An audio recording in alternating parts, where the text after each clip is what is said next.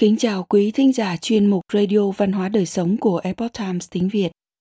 Hôm nay, chúng tôi hân hạnh gửi đến quý vị bài viết có nhan đề Tại sao những truyền thống xưa và nay lại quan trọng? Bài viết của tác giả Jeff Minnick do dịch giả Minh Vi chuyển ngữ. Mời quý vị cùng lắng nghe. Ở phần đầu của vở nhạc kịch Finder on the Roof, Sân khấu kịch Broadway lấy bối cảnh một ngôi làng Do Thái thời Nga Hoàng. Nhân vật chính là một người bán sữa nghèo, tên là Tevi, đã ví tình trạng bấp bênh của người Do Thái trong làng như một người đang kéo cây đàn vĩ cầm trên mái nhà. Anh hỏi, làm thế nào để chúng ta giữ thăng bằng? Tôi có thể nói với bạn chỉ trong hai từ, truyền thống.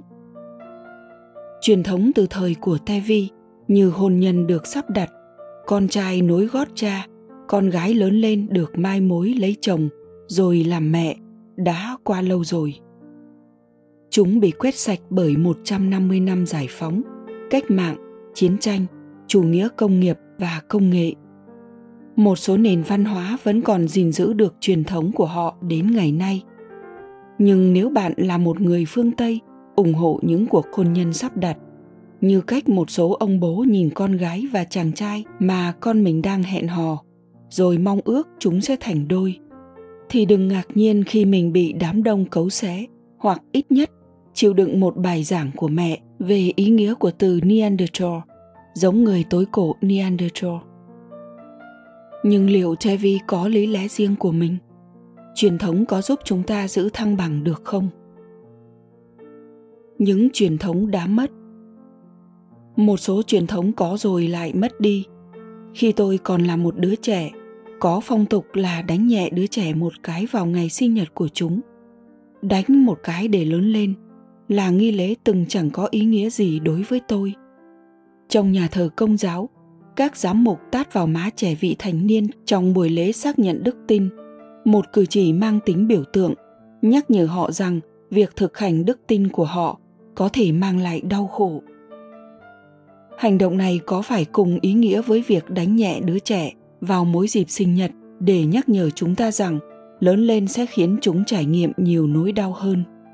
Có lẽ, dù sao đi nữa, tôi rất vui khi tục lệ này đã không bị ném vào thùng rác, ít nhất là trong gia đình tôi. Nhưng còn những truyền thống đã mất khác, và quan trọng hơn là gì? Chúng có giữ cho chúng ta không bị trượt khỏi mái nhà không? Ở vùng nông thôn Hoa Kỳ, từng có phong tục là các thành viên trong gia đình, từ già đến trẻ, dùng chung một bữa trưa thỉnh soạn vào mỗi chủ nhật. Họ giết mổ một con gà, làm sạch và nướng.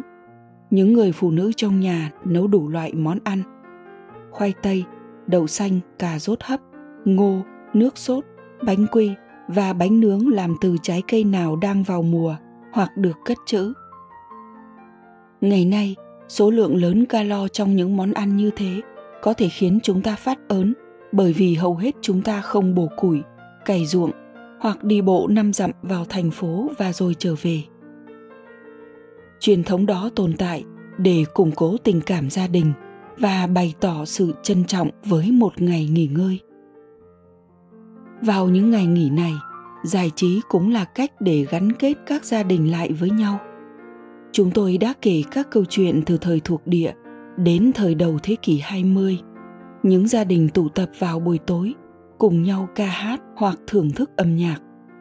Giống như hình ảnh pa kéo cây đàn vĩ cầm trong cuốn Ngôi nhà nhỏ trên thảo nguyên. Việc đọc sách thành tiếng cũng trở nên phổ biến. Mọi người lựa chọn các tác phẩm khác nhau, từ kinh thánh đến tiểu thuyết của Charles Dickens. Kể chuyện cũng rất được ưa chuộng mọi người ngồi trước hiên nhà và nghe những câu chuyện về thời trẻ của chú Billy hay Mama hù dọa lũ trẻ bằng những câu chuyện về quái vật và linh hồn ám ảnh. Những truyền thống mới Mặc dù chúng tôi không còn quây quần bên cây đàn dương cầm và cùng nhau hát vang bài ca, tôi làm việc trên đường sắt, nhưng chúng tôi đã nghĩ ra những cách khác để sẻ chia như một gia đình và như một nền văn hóa nhiều cha mẹ và trẻ em yêu thích những bộ phim được chiếu tại nhà vào buổi tối. Cha hoặc mẹ chuẩn bị một tô bắp rang bơ, ánh đèn mờ dần và cả nhà cùng nhau xem phim. Hình thức xem phim này có thể không thân mật như việc cùng nhau đọc to các tác phẩm hay ngồi quây quần chia sẻ những câu chuyện, nhưng dù sao thì cách này cũng giúp mọi người xích gần nhau hơn. Ngày black friday ngày mua sắm sau lễ tạ ơn đã trở thành một truyền thống ở hoa kỳ. Vào dịp này, người mua sắm đổ xô đến các cửa hàng và trung tâm giảm giá lớn trước mùa giáng sinh. Mặc dù đôi khi việc mua bán lộn xộn dẫn đến ẩu đả và dẫm đạp lên nhau, nhưng nó trở thành dịp tốt đối với một số người hoa kỳ đang tìm mua một chiếc tv màn hình rộng hay chiếc máy tính được bán với giá một nửa môn bóng đá cũng đã cho phép người dân hoa kỳ sáng tạo ra một số truyền thống nhất định người hâm mộ mang đồ nướng và đồ uống của họ đến bãi đậu xe của sân vận động hàng giờ trước khi trận đấu bắt đầu và tổ chức tiệc ở ngay cửa sau của xe trong khi chờ đợi. Ngày Chủ nhật siêu cúp bóng bầu dục Hoa Kỳ quy tụ hàng triệu người trên khắp Hoa Kỳ, gồm cả những người hâm mộ bóng đá và những người không bao giờ xem thể thao. Họ ngồi bên nhau ăn cánh gà và khoai tây chiên, tận hưởng cuộc thi đấu và cả những màn quảng cáo. Phong tục xưa nhiều gia đình Do Thái kỷ niệm lễ vượt qua, lễ Passover và lễ Hanukkah bằng những lời cầu nguyện và bữa ăn đặc biệt. Còn những người theo đạo hoặc không theo đạo Thiên Chúa ăn mừng Giáng sinh bằng cách trao đổi quà tặng và trang trí cây xanh. Nhiều người Hoa Kỳ tổ chức lễ tạ ơn với gà tây và trang phục đẹp, tổ chức ngày lễ tưởng niệm với tiệc nướng ở sân sau và kỷ niệm ngày Quốc khánh mùng 4 tháng 7 với bánh mì kẹp thịt nướng và pháo hoa. Một số người trong chúng ta nhận ra ý nghĩa quan trọng của những ngày lễ này. Ví dụ, những người bạn Do Thái của chúng ta đều biết rằng lễ vượt qua đại diện cho sự giải thoát của người Do Thái khỏi ách thống trị của người Ai Cập cổ đại. Những người theo đạo Thiên Chúa ăn mừng Giáng sinh vì đây là ngày Chúa Giêsu ra đời. Và những người yêu nước tạm ngưng nhịp sống thường nhật để kỷ niệm ngày quốc khánh, tỏ lòng biết ơn với tuyên ngôn của thomas jefferson và quyền con người về cuộc sống, tự do và mưu cầu hạnh phúc nhưng cũng có người ăn mừng những sự kiện này mà không hiểu rõ ý nghĩa của chúng một sinh viên đại học không biết tại sao bầu trời ngập tràn ánh sáng và tiếng pháo hoa vào ngày mùng 4 tháng 7. Người đàn ông không mảy may tưởng nhớ đến những người lính đã hy sinh khi thưởng thức một cốc bia lạnh ở sân sau nhà mình trong ngày lễ tưởng niệm. Những đứa trẻ chưa bao giờ đặt chân đến nhà thờ, nhưng tranh giành những quả trứng nhựa chứa đầy sô cô la trong một công viên công cộng vào một ngày chủ nhật nào đó của mùa xuân. Những truyền thống này rất quan trọng. Chúng đóng vai trò như những mắt xích kết nối từ thế hệ này tới thế hệ khác.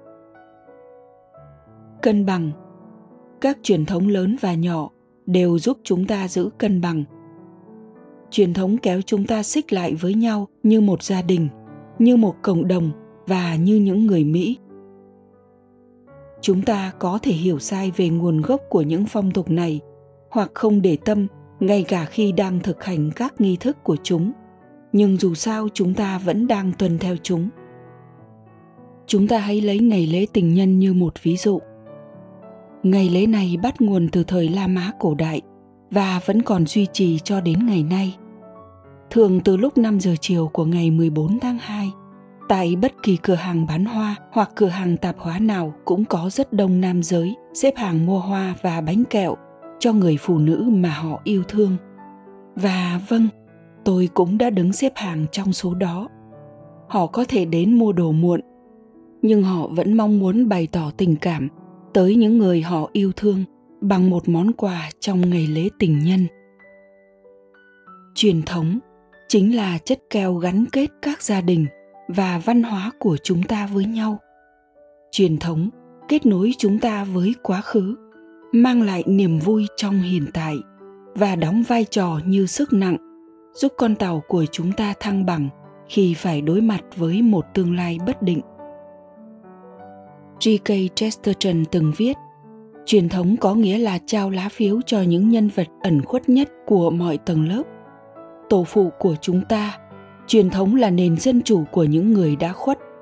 Truyền thống không khuất phục trước kẻ đầu sỏ chính trị nhỏ nhen và kiêu ngạo. Những kẻ chỉ tình cờ đi dạo loanh quanh. Khi chúng ta tôn vinh truyền thống của mình là chúng ta trao lá phiếu cho tổ phụ của chúng ta và giữ cân bằng trên những nóc nhà của cuộc sống.